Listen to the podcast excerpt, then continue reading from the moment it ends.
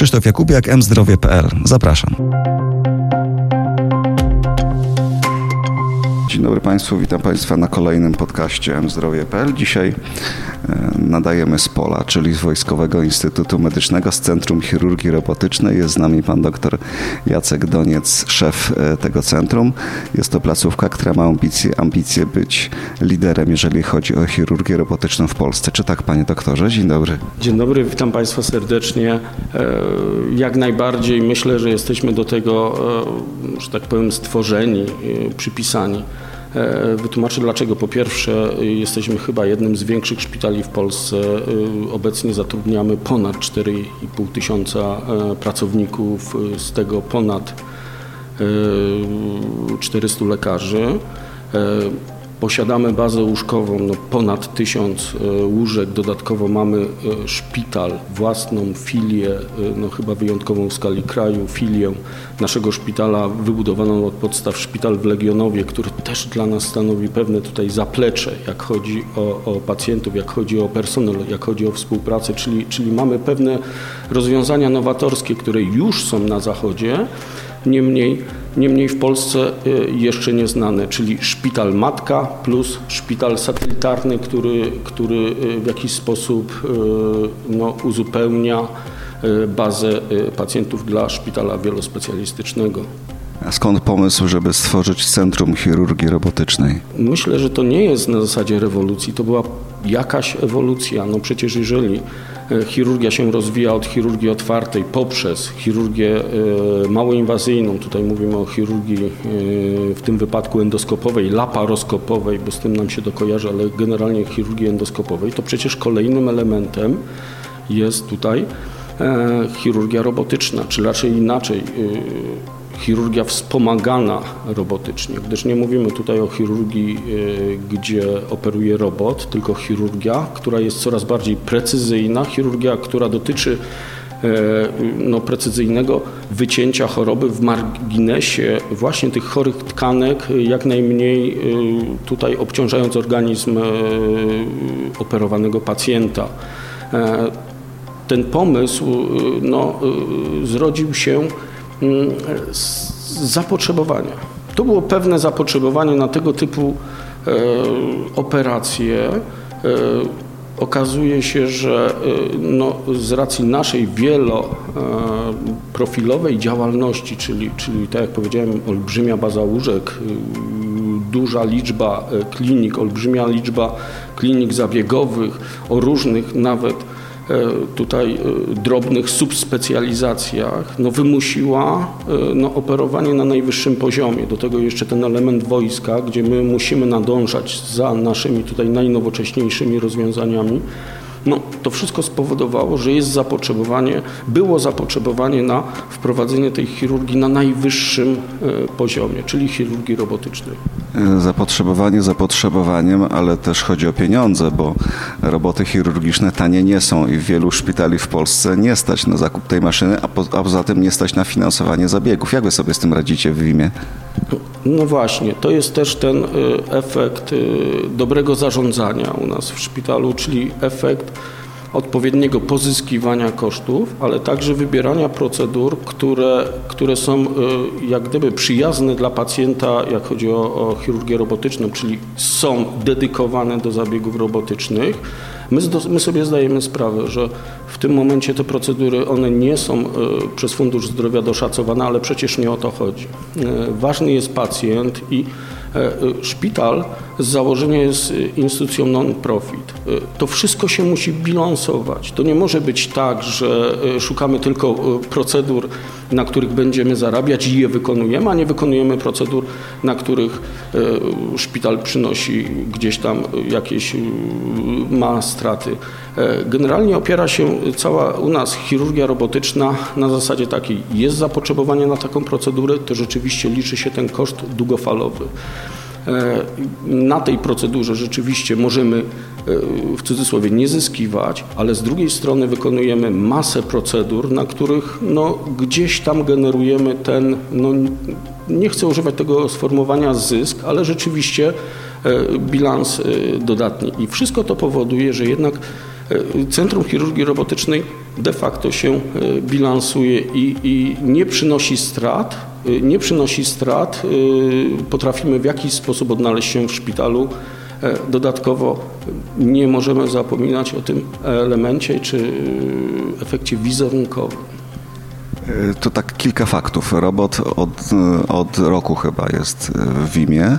Gdyby Pan mógł podsumować rok 2021, jeżeli chodzi o dokonania Waszego centrum.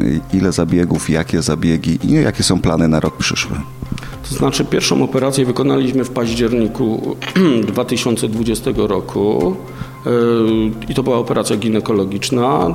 Tydzień później wykonaliśmy pierwszą operację chirurgiczną. Pod koniec roku wykonaliśmy e, operację urologiczną i biorąc pod uwagę e, ten powoli, to powolne uruchamianie tego centrum, no, muszę przyznać, że rzeczywiście ubiegły rok zamknęliśmy z naszego punktu widzenia dość efektywną tutaj liczbą zabiegów, a mianowicie wykonaliśmy 205 e, zabiegów robotycznych w pięciu specjalnościach, które e, te dwie dodatkowe specjalności, czyli mam na myśli tutaj laryngologię oraz e, kardiochirurgię, one dołączyły do nas w trakcie roku laryngologia w marcu, kardiochirurgia w maju. I tak jak powiedziałem, staramy się te procedury wykonywać w miarę równo. W efekcie wykonaliśmy około 60, ponad 60 operacji ginekologicznych, ponad 50 operacji chirurgicznych oraz urologicznych, no i po około 20 operacji, 20 kilka operacji laryngologicznych oraz kardiochirurgicznych. Ilu operatorów e, macie Państwo w szpitalu? No bo żeby wykonywać operację trzeba mieć papiery i trzeba mieć doświadczenie. E, do każdej z tych specjalności mamy jednego operatora w tym momencie, gdyż e, na dzień dzisiejszy nie, nie mamy potrzeby dublowania zespołów. Wiąże się to też z pewną naszą filozofią, zresztą popieraną przez firmę, która jak gdyby, no, no, która opracowała tutaj e, podstawy funkcjonowania tego systemu, mianowicie Intuitive. E, chodzi o to, że jeżeli e, no, takie minimum do sprawnego e, wykonywania zabiegów to wynosi e, około 50 e, do 70 operacji rocznie na operatora. Jeżeli byśmy wykonywali tych operacji mniej, umówmy się, nie będziemy mieli progresji, jak chodzi o naukę, o postęp. Jeżeli byśmy wykonywali więcej, rzeczywiście ponad 100, wtedy już okazuje się, że ten jeden operator już zaczyna być momentami przepracowany, czyli Czyli no, takie są nasze założenia. Gdy przekroczymy tę liczbę ponad 100 operacji na jednego operatora, wtedy zdublujemy y, zespoły.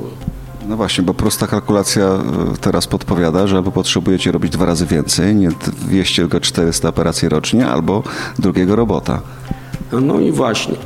I tutaj są takie plany. E, oczywiście to są nasze założenia, aby w tym roku osiągnąć e, na jednego robota limit ponad 300 e, operacji. Rzeczywiście nasze ostatnie symulacje z ostatniego kwartału ubiegłego roku pokazują, że jesteśmy w stanie przekroczyć tę liczbę, wykonując dwie operacje dziennie. I tak u nas jest. Mm, okazuje się, że, że powoli nasz blok operacyjny robi się za ciasny. To jest tutaj e, no, to rozwiązanie, które musimy znaleźć. Albo właśnie zwiększyć liczbę operacji w ciągu jednego dnia, albo pozyskać nowego e, robota. I właśnie tutaj, tutaj naszym planem takim e, najnowszym, który już ulega takiej finalizacji jest zakup dodatkowego robota, ale także zwiększenie liczby operacji. To jest, może wydaje się trochę dziwne to, o czym mówię, ale y, dodatkowym elementem, który uważam, że, że stanowi pewien przełom y, nie tylko y, w chirurgii robotycznej w naszym kraju, ale, ale chyba w sposobie myślenia, to jest to, że dołączamy kolejną specjalizację do wykonywanych zabiegów, a więc torakochirurgię. E, w najbliższych dniach e, będzie, będą przeprowadzone już pierwsze zabiegi torakochirurgiczne, oczywiście w oparciu o nasz zespół, nie wypożyczony z zewnątrz, tak jak to czasami słyszymy, że przyjeżdżają operatorzy, żeby wykonywać operacje, prawda, e, przez nasz własny zespół i zamierzamy regularnie wykonywać zabiegi torakochirurgiczne, jeden, dwa w tygodniu. Jest zapotrzebowanie na takie zabiegi. Zresztą wykonaliśmy pewną symulację, widzimy, że rzeczywiście jest to jest to rzecz, w którą będziemy wchodzić z racji wielkości naszego ośrodka. Na razie niedościgłym e, liderem, jeżeli chodzi o liczbę operacji w Polsce jest Medicover, który wykonuje jednym robotem 420 czy 415 zabiegów rocznie. Jak pan mówi, że ponad 300, no to będziecie na drugim miejscu i myślę, że to jest dobry kierunek, no bo robot powinien być wykorzystywany maksymalnie dużo, prawda? To jest inny sposób myślenia. E, to jest właśnie e, ten kierunek chirurgii robotycznej, który no, będzie jak gdyby zdążał w jedną stronę, czyli wykonywanie y, pojedynczych operacji y, w niewielkich ośrodkach, w małych ośrodkach, y, czyli takich monotematycznych operacji. I to jest rzeczywiście tutaj sens tylko wtedy i wyłącznie, jeżeli będą wykonywane te operacje w liczbie ponad 300-400. Zresztą takie są wszędzie założenia, że, że ten system się sprawdza wtedy, kiedy, kiedy mówimy o takiej liczbie zabiegów. Ale drugi kierunek to jest ten, który myśmy obrali, czyli maksymalna liczba różnych e, specjalności e, przy wykorzystaniu jednej czy dwóch platform robotycznych, najlepiej jeszcze e, trzech, w dużych ośrodkach takich wielospecjalistycznych. I wtedy rzeczywiście na jednego operatora tych zabiegów y, no, przypada załóżmy jeden, dwa w tygodniu, ale jeżeli będziemy tych teamów mieć 10 y, czy więcej, to rzeczywiście to się złoży wszystko na liczbę, przełoży się na tych liczbę wykonywanych zabiegów ponad 300-400. Proszę też pamiętać, że taka różnorodność różnorodność, e, czyli różnych tych zespołów e, też ma swoje zalety. Wtedy, kiedy jeden operator na chwilę gdzieś tam wypadnie, no, no zdarzenia losowe czy nawet urlop, wtedy inni operatorzy, inne teamy potrafią E, jak gdyby nadrobić i wykorzystać tę lukę e, w pracy tego robota. Także, także e, z punktu widzenia planowania i z punktu widzenia ekonomii ten robot będzie wykorzystywany jeden czy dwa praktycznie bez przerwy. Tak jak powiedziałem, przy sześciu teamach, tak jak tutaj mamy w planie w przyszłym tygodniu na dniach otworzyć jak gdyby nową specjalność, przy jednym robocie nie będziemy w stanie jak gdyby zorganizować tej pracy w sposób wydajny gdyż y, no, braknie nam doby, żeby, żeby te zabiegi y, w sposób planowy wykonywać. Na świecie są ośrodki, które mają kilkadziesiąt czy nawet czy kilkanaście e, robotów. Roboty wykonują po 500, nawet 1000 e, operacji rocznie na jedną maszynę. Takie są e, rekordy. Państwo idziecie w inteligentniejszy sposób pracy, czyli wybieranie tych operacji, które rzeczywiście należy wykonać z maksymalną precyzją. Kto de decyduje, że ten konkretny zabieg temu konkretnemu pacjentowi wykonujecie laparoskopowo, metodą klasyczną, czy też, czy też robotową? Jest tu jakiś komitet? Jak, jak to jest zorganizowane z punktu widzenia szpitala? Mamy pewne założenia, mamy pewne założenia i, i jaki to jest rodzaj za, zabiegu decyduje operator, czyli czyli on tutaj y, kwalifikuje pacjenta do, y, do robotyki, zgłasza nam y, zapotrzebowanie na taki zabieg, no ale mamy pewne jak gdyby założenia, które są ogólne dla wszystkich. Nie może to być zabieg, który, który no, wykonany metodą robotyczną czy wspomaganą robotycznie nie ma korzyści w, e, w, porównaniu do tego samego zabiegu wykonanego metodą laparoskopową, czyli musi spełniać pewne kryteria, że ten robot tutaj przyniesie korzyść. I to jest ta najważniejszy, to jest ten najważniejszy element, korzyść przede wszystkim pacjentowi. Pacjenta, oczywiście tutaj, tak jak powiedziałem, to nie są względy finansowe. Tutaj nie bierzemy pod uwagę e, rzeczywiście żadnych takich elementów, które mogą w jakiś sposób e, zaważyć, że ze względów e, komercyjnych, finansowych, jakichkolwiek merkantylnych tego zabiegu nie wykonamy. Były sytuacje, proszę sobie wyobrazić, że mogliśmy nawet i migdałki wyciąć u pacjenta, prawda, które są wycenione, no, no nie chcę mówić jak, przez Fundusz Zdrowia, niemniej była potrzeba rzeczywiście ten zabieg robotycznie został tak wykonany, jak chcieliśmy. Czyli, czyli to jest inne podejście. To jest po prostu pacjent ma odnieść korzyść z tego zabiegu, ale oczywiście pod warunkiem, że zostanie zakwalifikowany przez operatora i on wie, ma przeświadczenie, że e, no, po to jest robot, żeby ten zabieg wykorzystać, y, żeby ten zabieg wykonać z korzyścią właśnie dla pacjenta W Polsce już jest ponad 20 systemów robotycznych w użyciu. Myśli pan, że jest jakiś górny limit, jeżeli chodzi o, o liczbę?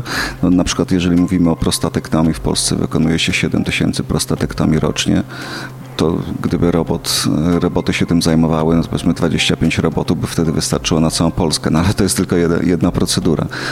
To znaczy tak z naszych symulacji wyliczeń wynika, że rzeczywiście 15 robotów Da Vinci, y, czy tam robotów takich y, skomplikowanych oczywiście, takich y, wystarczyłoby, aby teoretycznie zoperować wszystkie prostaty w Polsce przy założeniu 400 operacji rocznie, czyli tak jak w Medicaverze, prawda, czyli, czyli tych dwóch operacji dziennie. I, i rzeczywiście tak, takie założenia można przyjąć. Tu wspomniał Pan o, o, tej liczbie robotów, która jest. Obecnie jest taka moda na roboty, czyli to jest na zasadzie chyba, że ktoś, kto ma robota, to rzeczywiście wzrasta prestiż jego ośrodka, jego kliniki, jego, jego oddziału. No, spójrzmy na to trochę szerzej. Tak było kiedyś z laparoskopią. Ten, kto miał laparoskopię, to był naprawdę tutaj, to, to była taka elita.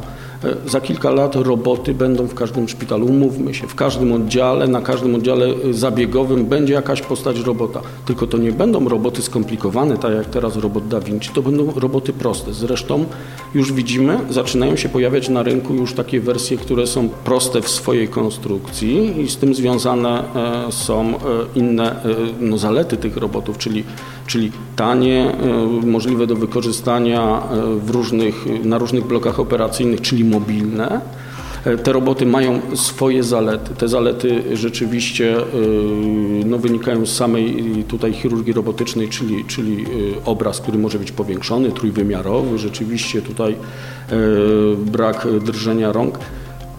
Rzeczywiście, to jest przyszłość tej robotyki. I to musimy przyznać, że to będzie kiedyś na każdej sali operacyjnej, na każdym bloku operacyjnym taka e, prosta forma robota, ale je, będzie też miejsce dla robotów skomplikowanych, dla robotów, które będą miały no, pewne e, swoje cechy, e, wbudowaną załóżmy sztuczną inteligencję, wbudowane jakieś systemy liczenia, uczenia się maszynowego, i, i, i, I, dla tych robotów będzie miejsce właśnie w tych dużych ośrodkach, tam gdzie będzie potrzebne y, no, inne spojrzenie na pacjenta, czyli nie y, wycięcie jakiejś prostej choroby, prostej zmiany, prostej patologii, tylko tam, gdzie będzie właśnie spojrzenie na e, pacjenta całościowo. I umówmy się, medycyna też pójdzie e, zupełnie w innym kierunku dzięki chirurgii robotycznej. Czy wierzy Pan, że będą roboty autonomiczne? To znaczy, y, pewna forma autonomii na pewno będzie. Są już samochody autonomiczne, wiemy o tym. One na razie gdzieś tam w powijakach jeżdżą na tych drogach, prawda, wiemy, ale one też nie są do końca doskonałe. Muszą mieć kogoś, kto nad nimi gdzieś tam czuwa. Są już opracowywane pierwsze e, elementy operacji autonomiczne. W pełni autonomiczne operacje raczej nie będą, przynajmniej nam się tak na dzień dzisiejszy wydaje, ale pewne części operacji będą jak najbardziej zautomatyzowane, autonomiczne, czyli od początku do końca e, chirurg e, będzie gdzieś tam sprawdzał, jak ta operacja przebiega niemniej, niemniej e, no, robot nigdy nie będzie miał pełnej autonomii, czyli na zasadzie wciskamy przycisk e, rozpoczęcia operacji i później robot nam melduje, że ta operacja została wykonana. Pierwsze ruchy autonomiczne już zostały opatentowane.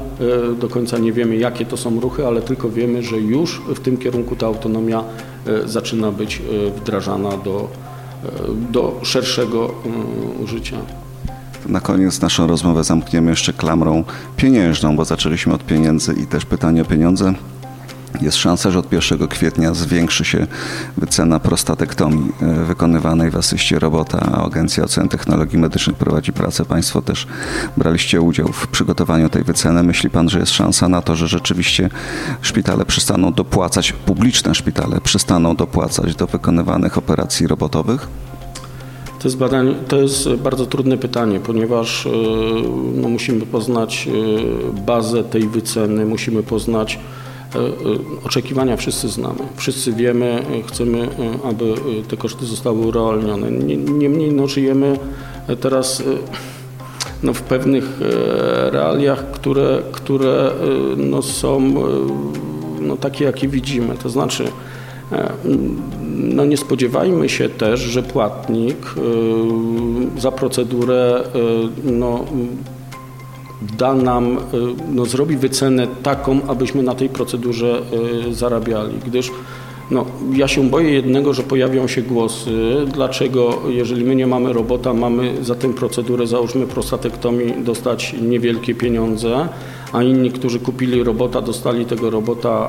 Na tym polega postęp. Ktoś robi lepiej, dostaje więcej pieniędzy. No tak, ale gdy popatrzymy na rozwiązania systemowe e, w Europie, e, no nie we wszystkich krajach, które są bogatsze od nas, rzeczywiście ta procedura została wrzucona do koszyka jako, jako e, procedura robotyczna jest wyceniona realnie. Ja chciałbym, żeby naprawdę były to ceny realne zabiegu, ale jeszcze raz powtarzam, boję się, że to będzie e, wycena na zasadzie nie przetrwania, ale właśnie na zasadzie e, czerpania korzyści e, z zabiegu robotycznego w inny sposób, czyli nie de facto, że się wykonuje same zabiegi prostatektomii i wtedy się zarabia, szpital zarabia na tym zabiegu. Niemniej, niemniej e, no jak gdyby korzyści tutaj mamy z tego, że jest robot w ośrodku. Możemy e, tych pacjentów przyciągnąć. Ci pacjenci e, będą wiedzieli, że jeżeli jest robot, ten ośrodek jest na najwyższym poziomie, gdyż